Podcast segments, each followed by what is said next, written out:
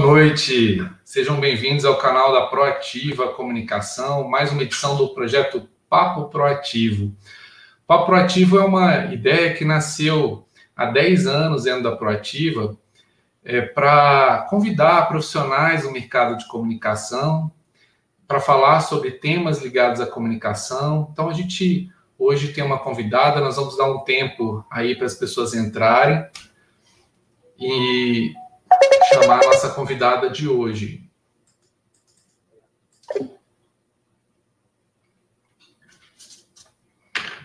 Enquanto isso, eu vou ler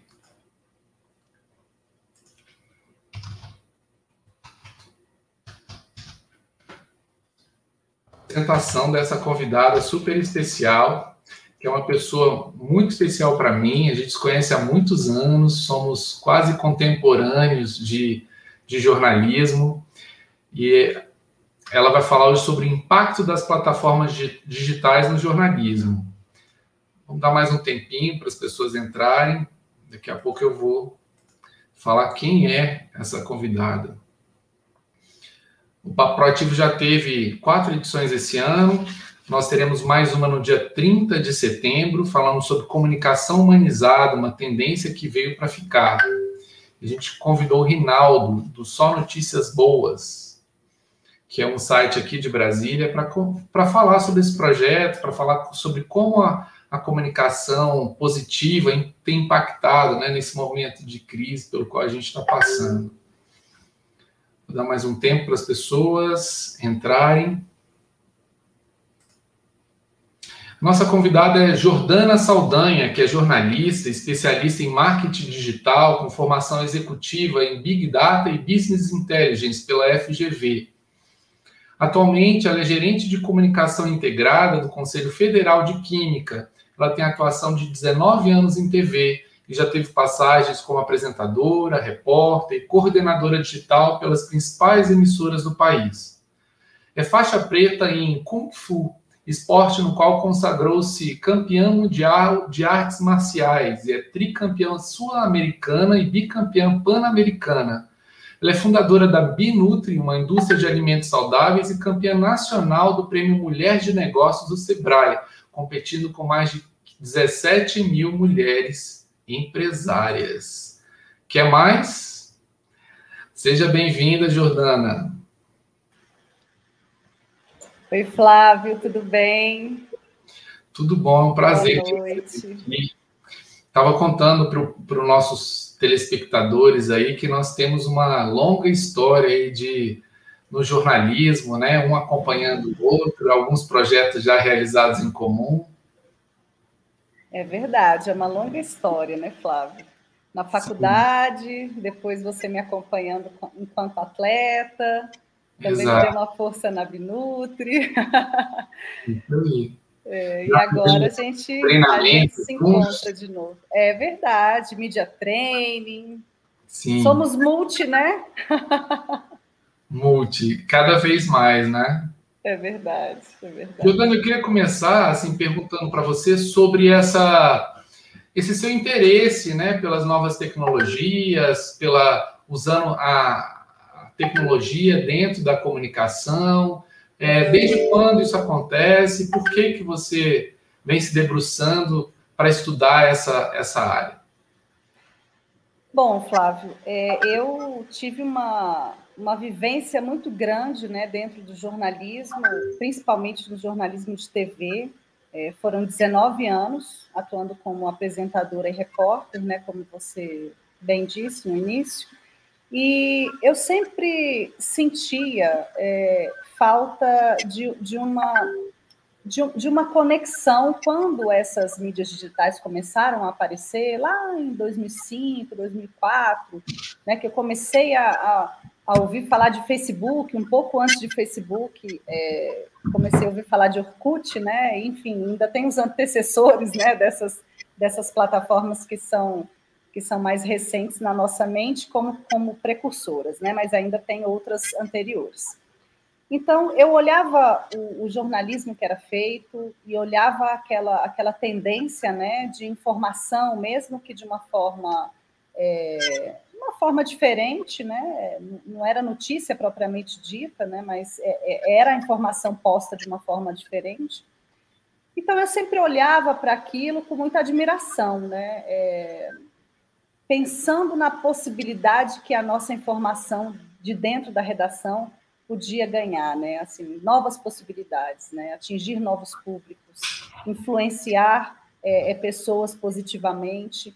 Então, e aí juntando, é um pouco misturado, né? Tudo na minha vida é misturado, mas eu vou agora falar de empreendedorismo. Por quê? Porque quando eu decidi empreender, né, com a Binutri, essa indústria de alimentos que você citou, da qual eu fui fundadora, eu...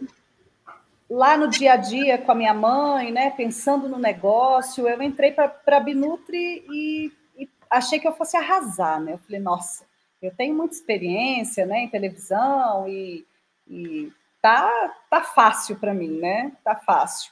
E aí eu me enganei, porque a comunicação empresarial, ela tinha um rumo muito, um espectro muito maior, né, do que o jornalismo, né? Era diferente a forma de se comunicar. E aí eu comecei a estudar essas novas tecnologias, né? Então, as plataformas digitais, elas entram, o meu namoro com elas começa dentro do jornalismo, eu decido estudar dentro do empreendedorismo, né? Gerindo um negócio, exatamente porque naquela época era algo desconhecido para as agências de comunicação também, né? Eu tive que lidar com vários fornecedores, e aí, assim, não era só site, era rede social, e aí foi aparecendo Google AdWords, SEO, né? Como é que você escreve para ser encontrada pelas pessoas num buscador? Então, eu fui me interessando por esse mundo e um pouco futuramente, né? Depois da Binutri, eu tive a possibilidade de relacionar esse mundo digital e o mundo do Big Data também, no STF, onde eu era apresentadora e coordenadora de redes, né? Então, resumindo a história desses três campos na minha vida. Maravilha. Como empreendedora, qual foi o seu maior desafio em utilizar essas tecnologias e como foi o resultado alcançado? Você entendeu que foi testando e vendo do que funcionava? Qual foi o resultado que você conseguiu atingir utilizando esse conhecimento? Flávio, eu costumo dizer que rede social, é claro, nós temos as técnicas, né? A gente falava um pouquinho agora há pouco nos bastidores, né? A gente sabe das técnicas, a gente sabe das tendências, mas rede social é a imitação do comportamento humano, né? Então, inclusive dados, né? Quando você vai analisar dados, quando você fala de algoritmo, os algoritmos, eles são pensados para imitar o comportamento humano. Então, rede social nada mais, é muito mais sobre sociologia e psicologia do que sobre tecnologia, né? Uhum. Então, eu foi muito de teste, né? E no que eu apostei, no que eu aposto até hoje? Eu aposto em bastidor, né? O ser humano, ele gosta de bastidor, né? Por mais que a informação ela seja necessária, a gente precisa trazer o bastidor do negócio, né? A gente precisa trazer o bastidor da notícia, a gente precisa trazer o bastidor de uma organização.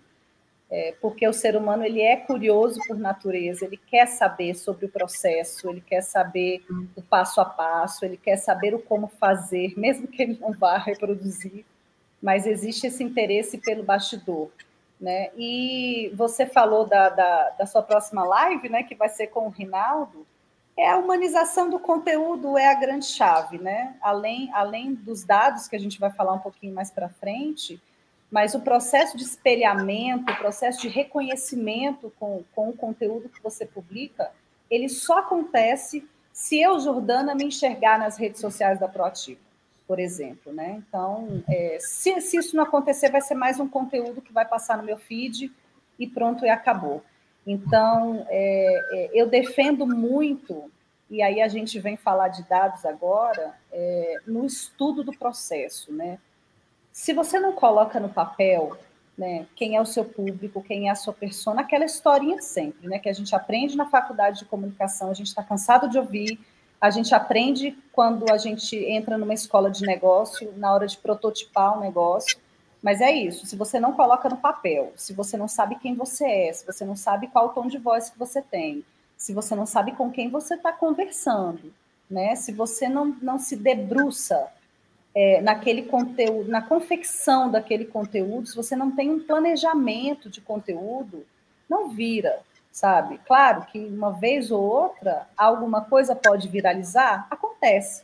Esses dias eu estava conversando com o gerente de conteúdo do TikTok, né? Lá no Conselho Federal de Química, a gente tem um trabalho muito próximo dessa plataforma, e eu perguntei para ele assim, me diz qual é a lógica do TikTok, né? Porque o TikTok é uma plataforma, eu sou apaixonada pelo TikTok, eu sou apaixonada pela potencialidade de entrega, né, da plataforma, e ele me respondeu assim, Jordana, eu não sei te dizer o porquê desse conteúdo ter viralizado, e isso acontece. Alguns a gente consegue identificar, outros não.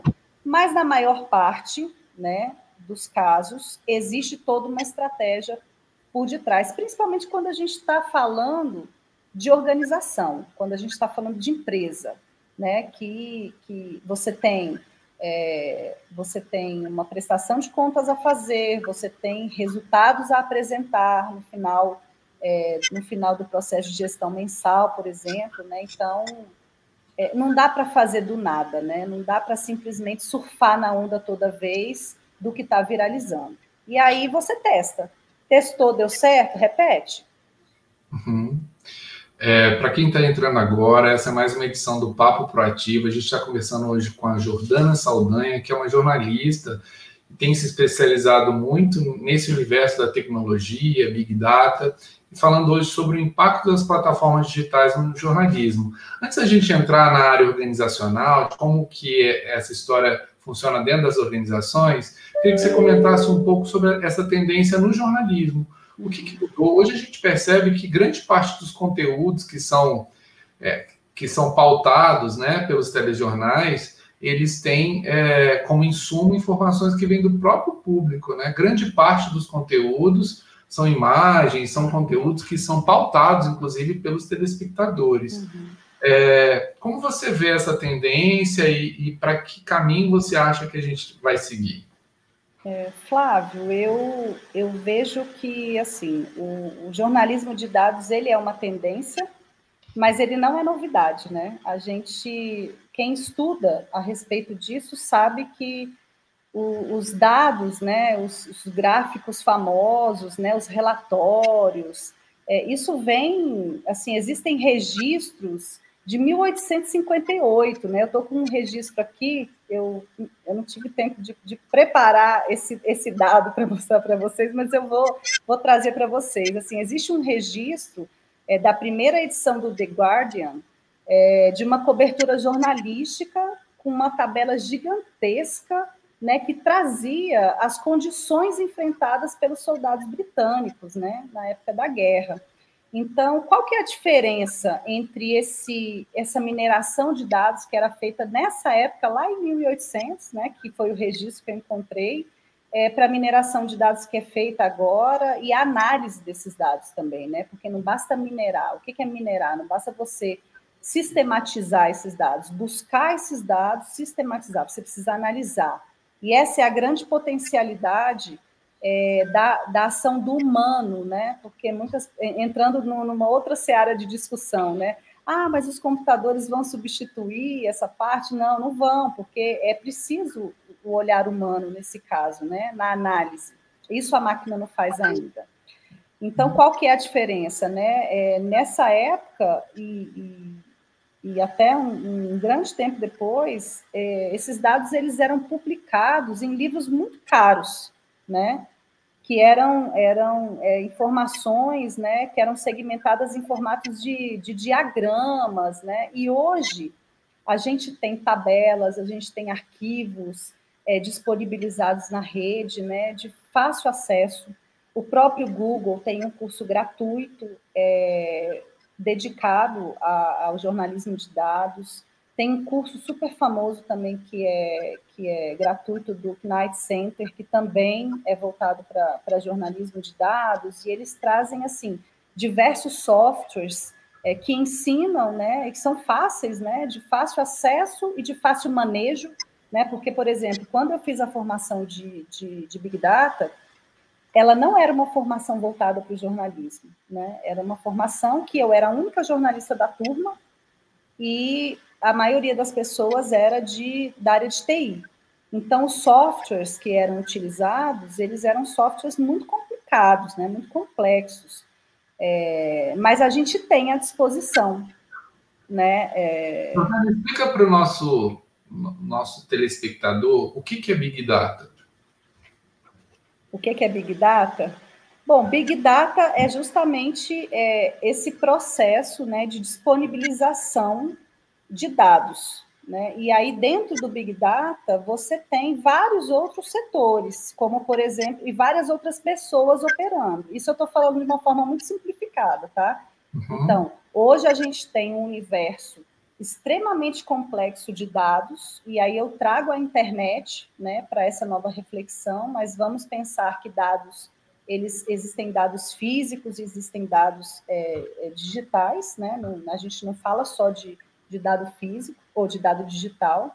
Inclusive, a Lei Geral de Proteção de Dados, ela traz essa segmentação, né? Quando a gente fala em LGPD, as pessoas acham que é só o que está disponível né, no virtual, e não é, né? A gente trata sobre a questão dos dados físicos também.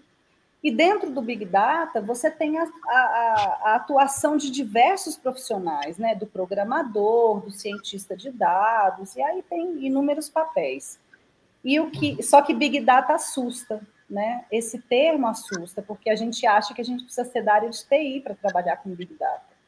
Mas existem muitos cientistas políticos trabalhando com Big Data, muitos jornalistas, né? Tem um site que se chama Straight Statistics, que ele dá assim, milhares de exemplos de jornalistas que estão pegando dados e levando na direção errada. Essa é uma outra problemática, né?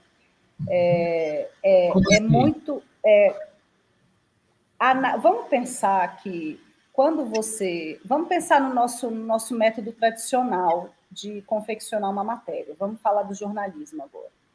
A gente, como você colocou, a gente é muito pautado pelo que chega na redação, né? Muita denúncia, é uma foto, é um vídeo. Hoje em dia está muito mais fácil, né, disso acontecer. Quando a gente começou, não tinha isso, né, de receber foto, de receber vídeo, de entrar ao vivo com tanta facilidade, né? Era muito, muito difícil para você conseguir uma imagem de um flagrante, acompanhar uma ação policial ao vivo. Hoje em dia está muito mais fácil, né?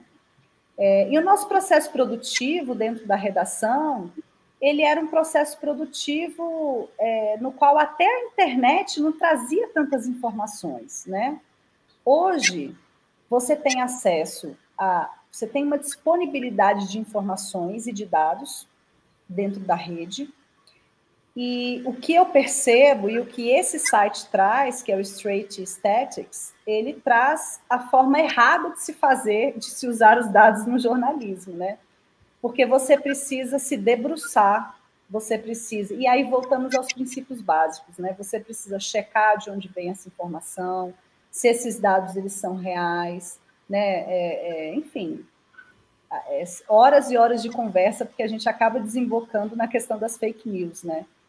Então, a responsabilidade hoje de um jornalista minerar o dado, porque o impacto que você pode causar, trazendo uma comparação de um dado de antigamente com o de agora, você pode destruir a carreira de uma pessoa, se você estiver denunciando algo contra alguém, você pode queimar uma instituição, se você não tiver certeza desses dados, e aí a nossa análise de dado como fonte, né?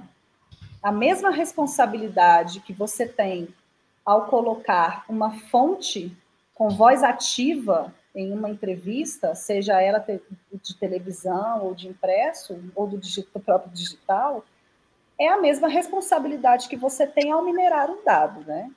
Então, o jornalista que ele migra para essa área, pelo que eu conheço, esse processo de mineração, ele é um processo que o jornalista ele se debruça semanas em cima desses números, né? Dessas informações, desses dados, para aí sim poder trazer uma notícia baseada em dados, né? E aí vamos entender que dados não é só você trazer um número específico. Você traz um número que você compara, que você contextualiza e que transforma aquela matéria em uma matéria única por esse motivo, né? O jornalismo de dados, ele geralmente é acompanhado por gráficos, né? E aí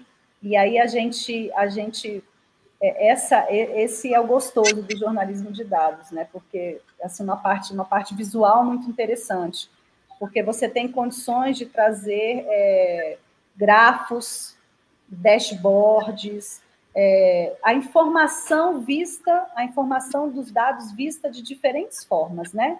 Mais simples, no formato de uma pizza ou no formato de um gráfico sequencial. Ou você pode mostrar um grafo, como eu disse, que é uma teia de informação, onde você consegue identificar a notícia surgiu aqui, ela migrou para cá, ela ganhou força em determinado momento, né?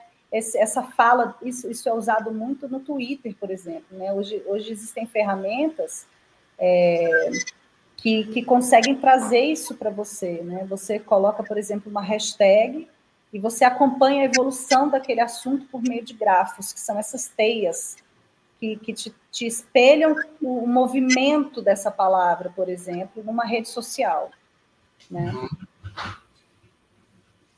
Muito bom. A gente percebe também, Jordana, que alguns veículos, principalmente os impressos, assim, que não acordaram para essa nova realidade, acabaram sucumbindo, né? Assim, a gente tem aqui em Brasília o caso do Correio Brasiliense, que o veículo que nasceu com a cidade, né? Que ele tem uma credibilidade indiscutível, mas que o posicionamento dele digital, tecnicamente falando, a gente pode avaliar como tardio, né? Você acredita que nesse caso, por exemplo, do Correio, é possível ainda virar essa chave? É possível ainda correr atrás do prejuízo? Olha, o posicionamento tardio, ele não aconteceu somente pelo Correio, né? Ele aconteceu em diversos veículos de comunicação, e eu estive dentro de alguns que poderiam ter saído na frente e não saíram, por não acreditar, por comodismo. Aí a gente tem a questão publicitária também, né? O valor do investimento em publicidade, ele é muito mais caro, um espaço de publicidade numa televisão é muito mais caro do que, por exemplo, numa rede social, né? Então, eu acho que a estratégia foi muito errada, de quem não entrou na hora certa. Mas será que existe hora certa, né? Eu acredito que se você despertar, e se você tiver uma estratégia arrojada, eu acredito sim que você consegue recuperar, não é nem recuperar o tempo perdido, mas formatar um novo posicionamento que possa vir a ter sucesso, né? Mas eu acho que isso precisa estar muito claro. Eu não enxergo como clara a estratégia de muitos veículos de comunicação. Sabe o que eu sinto? Que eles estão migrando para o digital, mas que eles continuam lá, assim, presos no antigo formato, né? E aí realmente é uma questão de posicionamento institucional, né? Se a instituição ainda não tem esse aculturamento interno, isso não vai refletir no digital, né? A mesma coisa acontece, Flávio, como, por exemplo, uma empresa que não fala de equidade de gênero. Vai soar falso no digital, né? Sim. Não vai pegar, né? Então, a cultura interna da empresa, isso daí eu digo não só para a plataforma, eu digo numa questão de gestão de negócios como um todo, tá? Nesse viés.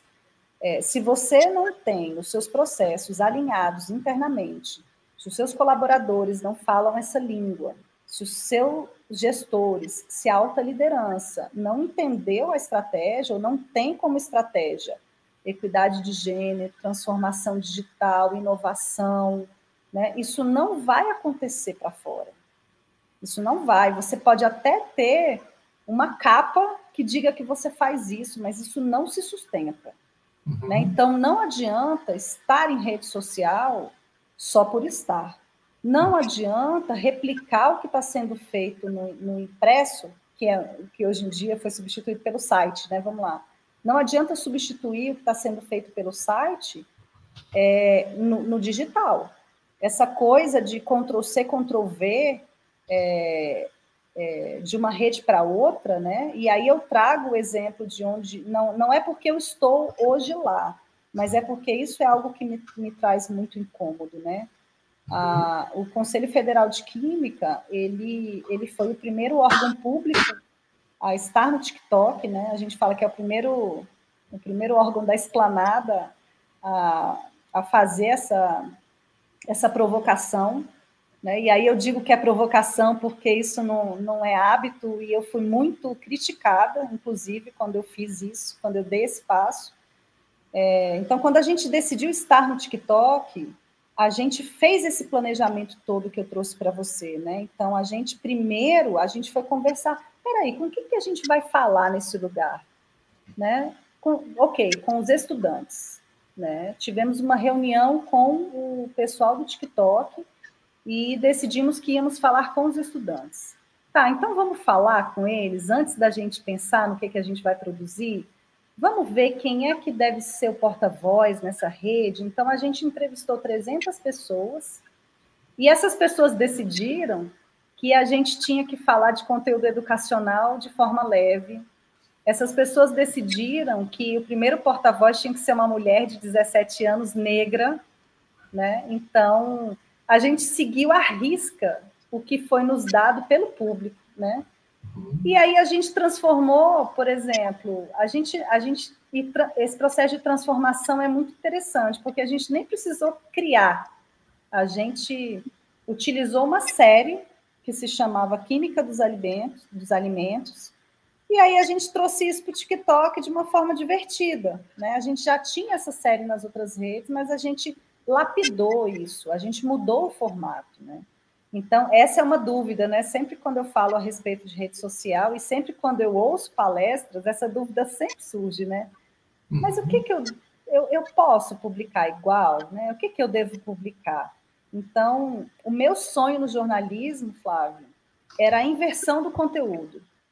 Vamos conversar com as pessoas, né? Vamos, de fato, acolher todo esse material que chega para a gente, analisar, e de fato levar isso para a tela, né? No meu caso, né? Para a televisão, porque às vezes eu via um esforço da produção assim, não, vamos falar disso, vamos falar daquilo, hoje é dia de falar do dia da cebola, hoje é dia de falar do dia da criança, mas assim, falar como? Né?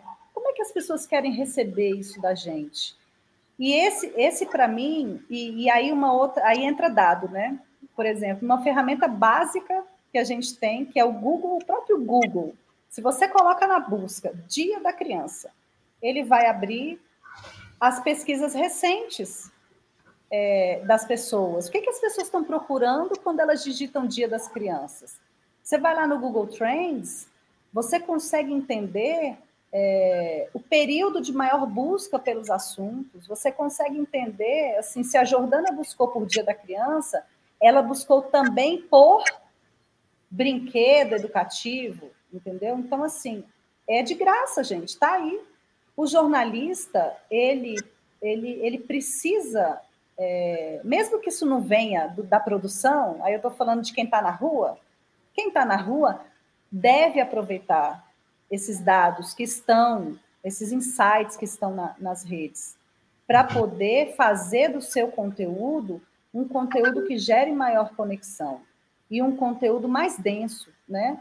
Infelizmente, há o sucateamento das redações, né? Profissionais de grande gabarito sendo demitidos, a gente acompanha isso há um longo tempo.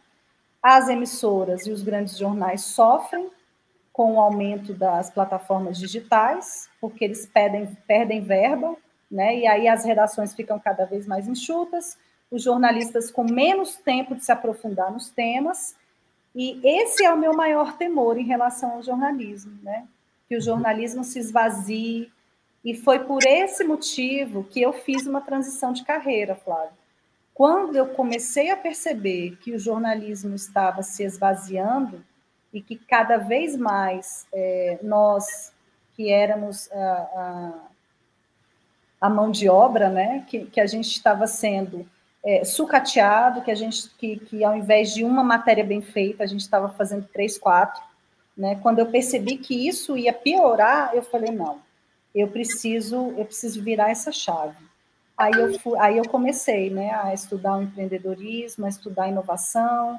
Hoje eu estou fazendo uma MBA na Fundação Dom Cabral, que é a maior escola de negócios no Brasil em gestão de negócios. Mas, Jordana, por que você está fazendo gestão de negócios se você é gestora da área de comunicação?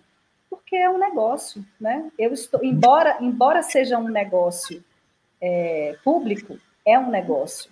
Eu tenho cabeça de mercado privado, mesmo atuando em uma autarquia. Eu quero entender a jornada desse cliente, eu quero saber o que ele gostaria de geração de valor, né? Eu costumo dizer assim, o Conselho Federal de Química, qual que é o objetivo dele? É fiscalizar e orientar e julgar, né? Mas isso é obrigação. O que mais a gente pode fazer pelo profissional da química? Qual é o valor que eu posso gerar a mais? E todos esses conceitos estão nos negócios. Gente, é colocar assim, sem tirar nem pôr. Não é diferente. Entendeu? É muito rico, né? Você trazer esse repertório do mercado privado que tem uma lógica diferente e tentar adequá-lo a um sistema que tenha algumas diretrizes, né, que são diferentes. E essa história do empreendedorismo também, né, que a gente tende a associar a empresário, a negócio, e eu converso muito com a minha equipe que eu espero deles um comportamento empreendedor, que é você se antecipar, né, às circunstâncias, você propor soluções criativas, né, você ter um olhar mais panorâmico.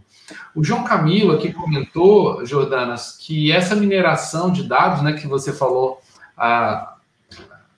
pouco atrás na sua fala, não deixa de ser uma reconfiguração do conceito de gatekeeper, tão estudado no jornalismo, porém revitalizado pela imensidão de dados que recebemos por todos os lados. Você concorda, Jordana, com o João Camilo? Olha, eu não conheço esse conceito, João Camilo, mas eu vou se você puder até escrever no nosso chat, é importante, compartilha com a gente. Mas eu vou te dizer uma coisa. Ao longo desses... Eu acho que eu tenho... Acho que eu vou revelar a minha idade aqui agora, gente. Acho que eu tenho uns 23 anos de jornalismo, né? E eu comecei a trabalhar muito cedo, né? Já no primeiro semestre de faculdade, eu passei num concurso na Radiobras, né? Então, eu comecei na produção, depois fui para a reportagem. E você sabe o que eu percebo, João Camilo? Eu percebo que a comunicação é sempre a mesma. Cara, é tudo igual. Os conceitos mudam. Eu, inclusive, não gosto de falar...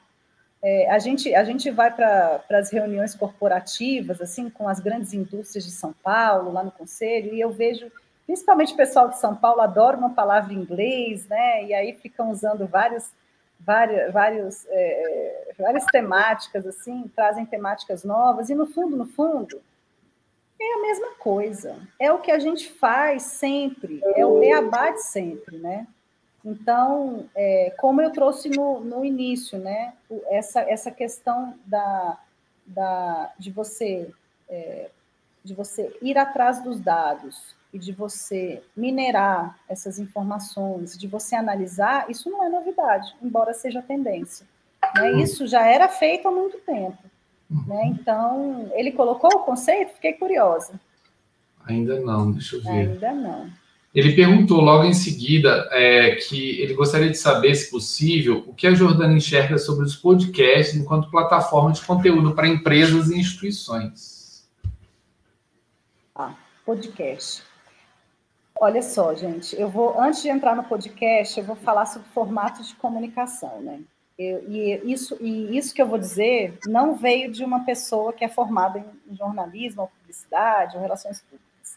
Tem uma pessoa aqui em Brasília que ela é uma pessoa muito adorada, assim, principalmente pelas mulheres empreendedoras, sabe? Ela se chama Janete, doutora Janete, é uma das fundadoras do Sei. E ela é uma potência em comunicação. Ela, você coloca um assunto na mão dela, rapidinho está todo mundo sabendo. E aí um dia ela me disse assim, ela falou, minha filha, você precisa se comunicar de 6 formas diferentes. Depois ela mudou para 11, né? Eu brinco com ela. Então, assim, como é que eu enxergo o podcast? Lá no Conselho Federal de Química a gente faz podcast, né? Eu não vou mentir para vocês, mas não é a nossa mídia, a nossa, tá? Não estou dizendo que a gente vê podcasts aí com um alcance estrondoso, né? Mas eu acho que, por exemplo, eu, Jordana, eu adoro ouvir podcast nos momentos em que eu estou, por exemplo, dirigindo, que eu não posso olhar, eu só posso ouvir, quando eu estou correndo. Então, eu acho que é uma possibilidade, é uma forma muito importante de comunicação, mas se você não entregar para o público correto, você não vai conseguir performar, né? Então, você, de fato, precisa entender que o podcast ele tem uma linguagem específica, ele não é só a réplica de uma gravação de uma live, né? Porque tem muita gente que está fazendo isso, que pega uma live e transforma em podcast. Também não é rádio, né? Embora tenha muito do rádio. Eu não sou especialista em podcast, mas eu percebo que tem muito disso, né? E aí, mais uma vez, eu te falo, você pensar na plataforma de uma forma sui generis, né? Eu quero apostar em podcast, então deixa eu entender o que é isso, né? Deixa eu entender que tipo de conteúdo eu posso colocar aqui e qual é a forma que eu faço para que isso alcance, de fato, as pessoas que eu preciso alcançar, né? E não simplesmente pegar um conteúdo e jogar da mesma forma no YouTube, no Instagram, recorta, publica aqui. Claro, existem alguns profissionais, principalmente ligados a esses lançamentos digitais, que eles indicam que você recorte um vídeo grande em pílulas. Isso funciona até um certo ponto, né? E aí é para um outro nicho, né? Lançamento de produto, né? Se a gente está falando de jornalismo, a gente precisa pensar como, de fato, o jornalismo pode ser utilizado nesse formato de podcast, né? Eu não cheguei a fazer jornalismo no formato de podcast. E eu acredito que o caminho não seja copiar o que é feito na televisão e nem o que é feito no rádio. Uhum.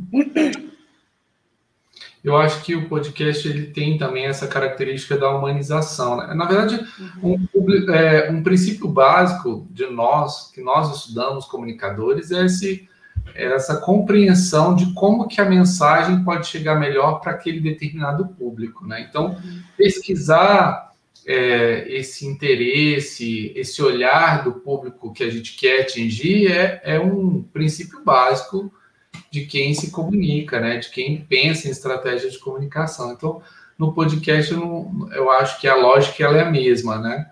E aí, eu tentar produzir um conteúdo que tenha essa conexão. Aline, você quer comentar? Eu só, antes de você passar para o próximo aí, eu achei aqui o conceito de gatekeeping. Uhum. É um conceito jornalístico para edição. Gatekeeper é aquele que define o que será noticiado de acordo com o valor da notícia. Valor notícia, linha editorial e outros critérios, né? E aí, claro, o jornalismo de dados, ele é uma linha editorial. Como eu falei no meio da nossa conversa, a gente não pode confundir com simplesmente ter dados em uma reportagem. A gente sempre aprendeu que é importante ter dados, né? Sim. Mas o dado, ele sustenta a matéria, né? Ele traz uma conexão muito de vida real, né? Eu acredito quando eu vejo um dado. De subsidiar, né? Com ancorar. Subsidiar, exatamente. Mas o jornalismo baseado em dados, né, o jornalismo de dados, ele é um passo muito mais à frente, porque ele traz um trabalho muito grande de mineração que eu, de fato, não sei se acontecia nesse gatekeeper. Tá? Eu acho que a gente não pode comparar, embora os conceitos dentro de comunicação, eles se perpetuam, né, e mudam de nome muitas vezes, né? Mas para falar assertivamente, eu precisava de fato entender a fundo o que é esse conceito. Maravilha. Aline, obrigado pela participação. E ela pergunta quais são as dicas que você dá, Jordana, para os jornalistas lidarem com a emergência das redes sociais sem perder a credibilidade. Muitas vezes a notícia é dada pela metade, já que não teve tempo para maior apuração. Uhum. Bom, gente, é um dilema, né? É um dilema, porque eu entendo que o jornalista, ele tem esse anseio de ser profundo, né? O verdadeiro jornalista, ele tem isso no sangue, de cavar notícia, de ir atrás das fontes, e de fato é uma questão muito dual, assim, você tem a volatilidade, você tem a questão, o furo hoje ele acontece muito mais rápido, né? Você tem a pressão dos gestores para que a sua informação saia na frente. Eu acredito que uma saída para que você saia na frente é ter a possibilidade de se aprofundar na sequência, né? Então, isso é muito utilizado na televisão, né? Você traz ali no vivo, enquanto existe uma outra equipe por trás trabalhando o aprofundamento naquela matéria, né? Toda uma equipe. E isso já é feito há muito tempo, né? Eu acredito que essa seja uma fórmula importante. E aí, quando a gente fala de rede social, porque aí eu estou falando de TV, né? E aí é um outro meio de comunicação. Mas a rede social, ela tem vários gatilhos e várias formas de você trazer essa notícia. Então, por que não? Você pode dar o furo nos stories e, na sequência, se aprofundar no feed, enquanto um outro colega grava, ou um comentarista grava uma questão mais profunda para o IGTV. Né? Então, assim, gente, é uma forma que eu pensei aqui rapidinho. Né? Como eu disse, nesse momento eu não estou trabalhando nessa vertente, mas é uma forma de você... Quando a gente fez isso no Conselho Federal de Química, quando veio a pandemia, apareceu um químico autodidata, dizendo que não era suficiente passar álcool em gel, e álcool em gel não funcionava para matar o vírus. Né? E aquilo era novo para a gente. Você imagina, no meio da pandemia... o Conselho Federal de Química tem que se pronunciar porque ele dizia que vinagre era a forma mais efetiva de matar o coronavírus. Né? Então, eu olhei para aquilo com o meu time jornalístico e falei assim, caramba, eu preciso me antecipar. Fui para a sala do presidente, me reuni com os químicos e falei assim, rápido, de uma forma básica, como é que eu contesto essa informação? Então, eu fui para as mídias sociais contestar aquela informação. Na sequência, a gente acionou vários químicos para se aprofundar no porquê. No porquê é bem técnico. Enquanto tinha uma outra equipe fazendo contato com os meios de comunicação. Olha, gente, a gente fala sobre isso. Né? E aí a nossa responsabilidade em relação à sociedade. Né? Para que o jornalista não... Para que isso foi uma fake news. Né? Isso viralizou no WhatsApp. Para que o jornalista não recebesse essa informação... E falasse besteira também. Então, a gente levou essa informação para dentro das redações. Né? Então, eu acho que é isso. Quando acontece alguma coisa que você não tem tempo de se aprofundar, você precisa pensar na estratégia de como colocar isso, mostrando que você vai se aprofundar. Não é simplesmente jogar uma informação rasa e deixar que as pessoas pensem o restante a respeito. Né? É fazer a conexão, e aí está o maior desafio do jornalismo e de qualquer outra empresa que precisa de comunicação, e todo mundo precisa de comunicação, né? É você manter o seu espectador, é você manter o seu público-alvo numa jornada, né? É não deixar que ele escape para outro lugar, né? Aí a gente volta à questão básica da audiência, né? Como é que eu mantenho essa audiência aqui sempre, né? Como é que eu faço que ela não migre para outro lugar? E aí você precisa ter rotina, né? A sua audiência tem que saber que você age daquela forma, né? Os veículos que estão mais à frente, eles têm uma maneira de agir. Você sabe que após uma entrada ao vivo em um determinado lugar, vai entrar um comentarista na sequência. Você já espera aquilo em determinados veículos, né? Então, mais uma vez, rede social é a réplica do que a gente já faz no físico, né? Sim. Não precisa pensar em muita coisa mirabolante, não, gente. É simples. É repetir o que a gente faz na vida real. Na vida real, não, no físico, porque o digital é real também. Para quem está entrando agora, a gente está transmitindo o Papo Proativo, nessa edição com a Jordana Saldanha. O Papo Proativo é um projeto que fala sobre comunicação. Nessa edição, a gente está falando sobre o impacto das plataformas digitais no jornalismo. Temos uma próxima edição no dia 30 de setembro sobre comunicação humanizada com Rinaldo Oliveira, que é do site Só Notícias Boas. Jordana, Diogo Adjuto, que bom te ver aqui, Diogo. Diogo também é jornalista, um querido. Você conhece o Diogo? Conheço, com certeza. Ah, que legal. O Diogo está perguntando que ele tem a impressão que a lógica se inverte. Em vez de propor um tema de pauta, o jornalista de dados primeiro pesquisa dados para depois produzir jornalisticamente. A minha dúvida é, como localizar ou estabelecer um ponto de partida para a investigação de dados? Então, existem várias possibilidades de pontos de partida, né? Você pode simplesmente ser curioso a respeito de um conteúdo e aí buscar os dados em relação a esse conteúdo, ou você pode analisar o que está acontecendo no mundo da internet, né? Então, peraí, deixa eu ver o que as pessoas estão falando a respeito disso daqui. Por que será que elas estão falando a respeito disso daqui?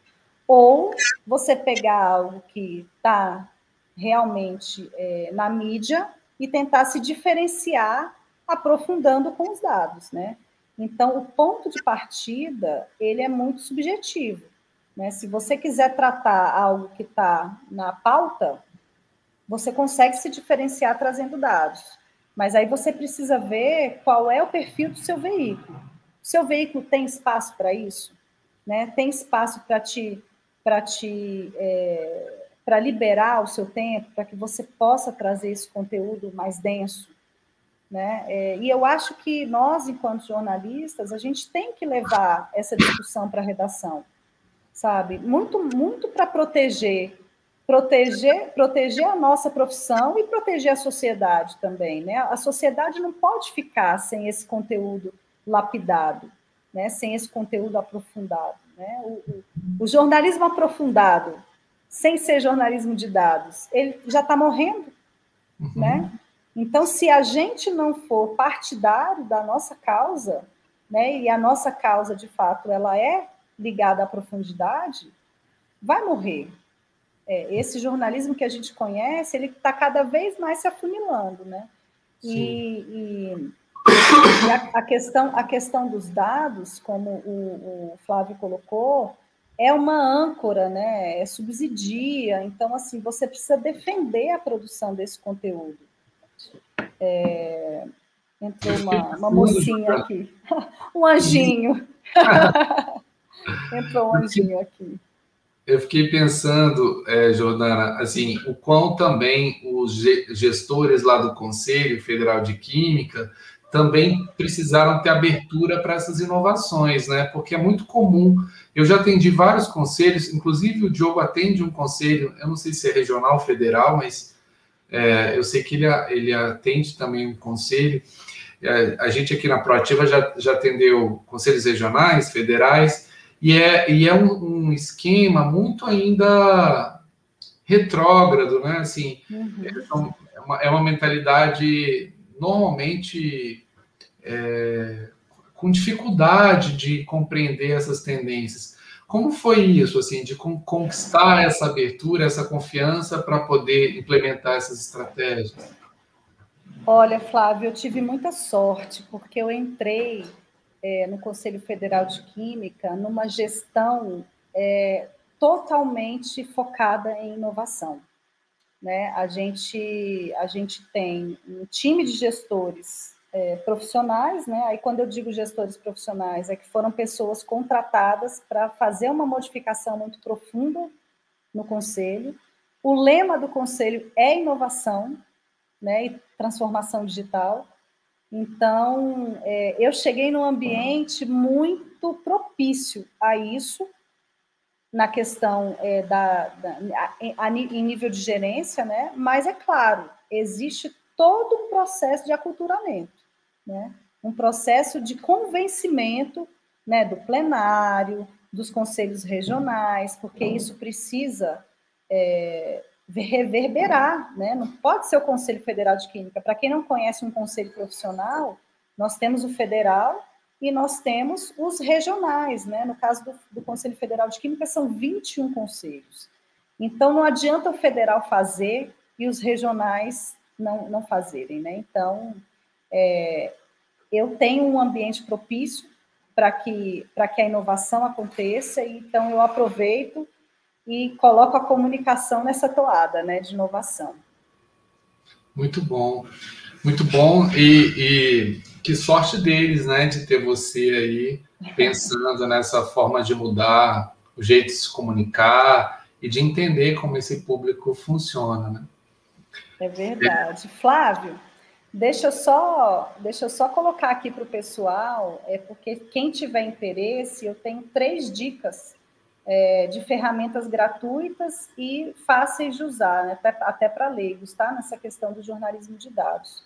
A primeira, eu falei do Google Trends, né? Que são ferramentas de pesquisa, tá? Aí não entra na parte de mineração. Mas tem o Google Fusion Tables, tem o Many Eyes e tem o Time Metric, né? Então, são 3 plataformas, tem o Google Charts também. Então, vou repetir, Google Fusion Tables, Many Eyes, Google Charts e Time Metric, tá? Quem quiser olhar e se aventurar, né? Quem sabe a gente não tem aí, fruto dessa live, novos jornalistas de dados, né, Flávio? Maravilha. Na sua empresa, especialmente hoje, você tem lidado com isso ou você se afastou totalmente lá da Binutri? Hoje eu não faço mais parte da Binutri, tá? A Binutri ainda existe, mas eu não faço mais parte da Binutri. Foram 10 anos, né, junto à empresa, mas hoje eu não estou mais à frente da Binutri.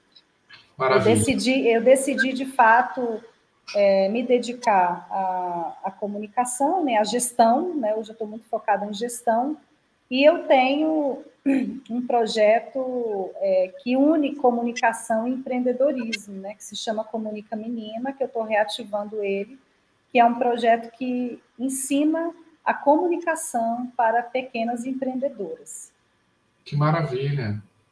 O público, esse recorte de mulheres e pequenos negócios, né? Uhum. Mulheres, pequenos negócios e comunicação. E comunicação, muito bom. Jordana, assim, o nosso público aqui é prioritariamente comunicadores, pelo que eu estou sentindo.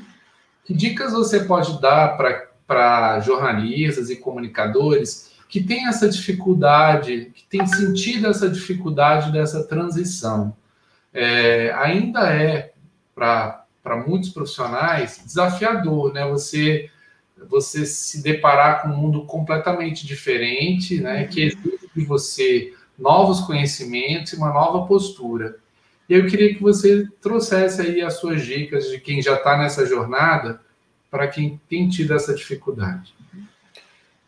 Flávio, de fato, é muito desafiador até para quem já está nessa jornada, né?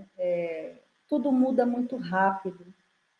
Hoje o algoritmo do Instagram funciona de um jeito, amanhã funciona de outro, você tem que mudar a estratégia no meio do caminho. Você precisa estar muito vivo para aproveitar as questões que estão aparecendo de forma volátil, né? O assunto surge aqui, como é que eu me conecto com esse assunto? Ao mesmo passo que você precisa ter uma base muito forte de planejamento, da verdade da sua comunicação, mas eu tenho 3 pontos e, mais uma vez, eu vou ser muito básica. Tá? Pode até parecer piegas, mas é isso que eu faço. Eu nunca paro de estudar, né? Eu sou uma apaixonada por tudo que é novo e por tudo que é antigo ainda funciona. O profissional de qualquer área, não é só da área de comunicação, mas na nossa área a gente enfrenta muito essa volatilidade. Então, como que eu consegui me diferenciar?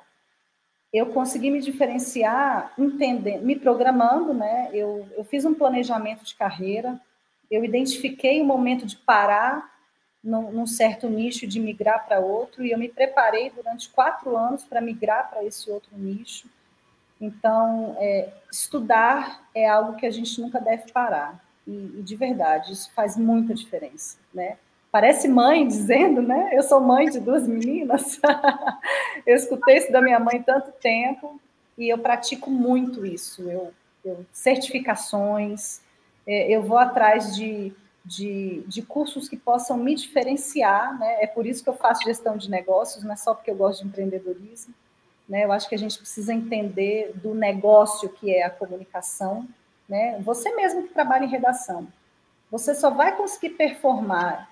Claro, se você não for um grande sucesso de vídeo, ou se você não tiver um grande talento para escrita, você vai conseguir performar melhor se você entender do negócio onde você está, né? E aí entra o que você falou, e que é o que eu levo assim no meu coração, além do estudo. Atitude empreendedora. Em todos os lugares que eu estive, eu só consegui crescer, claro, pela qualidade do meu trabalho, mas pela minha atitude empreendedora. O que é atitude empreendedora? É você tomar aquele negócio como seu, né? Então, eu não simplesmente bato ponto. Aquilo ali é meu. Enquanto eu estiver lá, eu dou o meu sangue. Não interessa se eu sou reconhecida, se eu não sou reconhecida. É o meu nome, é a minha marca pessoal, né? A gente tem uma amiga que fala muito sobre isso, né? Eu acho que você até fez uma live com ela. Sim, a Tele Amorim, maravilhosa. Exatamente. Então, é a minha marca pessoal, é o que eu vou deixar para o mundo, né? Então, não é sobre o meu chefe, não é sobre o quanto tempo eu vou ficar nessa empresa. Então, se você está alinhado com a cultura daquela empresa, se você tem atitude empreendedora, se você estuda, e se você tem uma liderança por amor, né? Uma liderança por amor é muito importante se você é gestor, né? E se o que você faz é humano, né? Se você deixar o seu lado humano sobressair, as suas palavras, a sua escrita, os seus posts, eles vão conectar, né? É isso. Você pensar, se coloca do outro lado. Tá vendo como tudo é básico? Tudo muito básico, gente. Tudo muito básico. Não tem meia volta. É isso. Você vê que os perfis, por exemplo, no TikTok mais bombásticos são aqueles que as pessoas criam uma identificação até das fragilidades, né, que as pessoas expõem, né? Muito curioso isso, né? Quanto mais eu exponho efetivamente o que eu sou, independente disso, às vezes até... vira uma caricatura, né? Uhum. Mas eu me identifico, porque eu também tenho, né, essas fragilidades, eu também tenho esse lado. Uhum. É isso. Chegamos ao final. Foi um prazer, Jordana, mais uma vez, assim, te escutar, aprender com você. Espero poder receber você outras vezes, em outras iniciativas da Proativa. E que essa conversa tem inspirado aí o nosso público para um olhar diferente, né? Para esse campo tão vasto e que cada vez mais toma conta das nossas vidas. Ah, que bom, querido. Eu te agradeço. É sempre uma honra conversar com você. Eu me conecto com você. Eu me conecto com a sua jornada, com o seu propósito de vida. né? Eu tenho certeza que você atraiu muita gente boa quando você disparou essa lista de transmissão. E eu, aqui, do meu pequeno lugar, eu espero que eu tenha impactado de alguma forma e que algo que eu tenha falado sirva para o dia a dia, né? De quem dedicou esse tempo, né? Tempo é algo tão volátil, é algo tão pequeno, pequeno que eu digo que a gente tem cada vez menos, né? A gente tem cada vez menos tempo. Mas então, mais escasso, eu tenho muita gratidão por você que está aí do outro lado, que esteve conosco essa noite. E está aí, minhas redes sociais estão aí, meu Instagram é fechado, mas se quiser manda um convite lá, é Jordana Saldanha. E no LinkedIn também é Jordana Saldanha. Muito bom. A gente pode bater uma bola aí, quem quiser conversar. Maravilha. Obrigado, então, para você que acompanhou essa edição do Papo Proativo. Nós nos encontramos no próximo dia 30, às 19 horas, falando sobre comunicação humanizada, uma tendência que veio para ficar, com Rinaldo de Oliveira. Até lá, então. Um abraço, boa noite.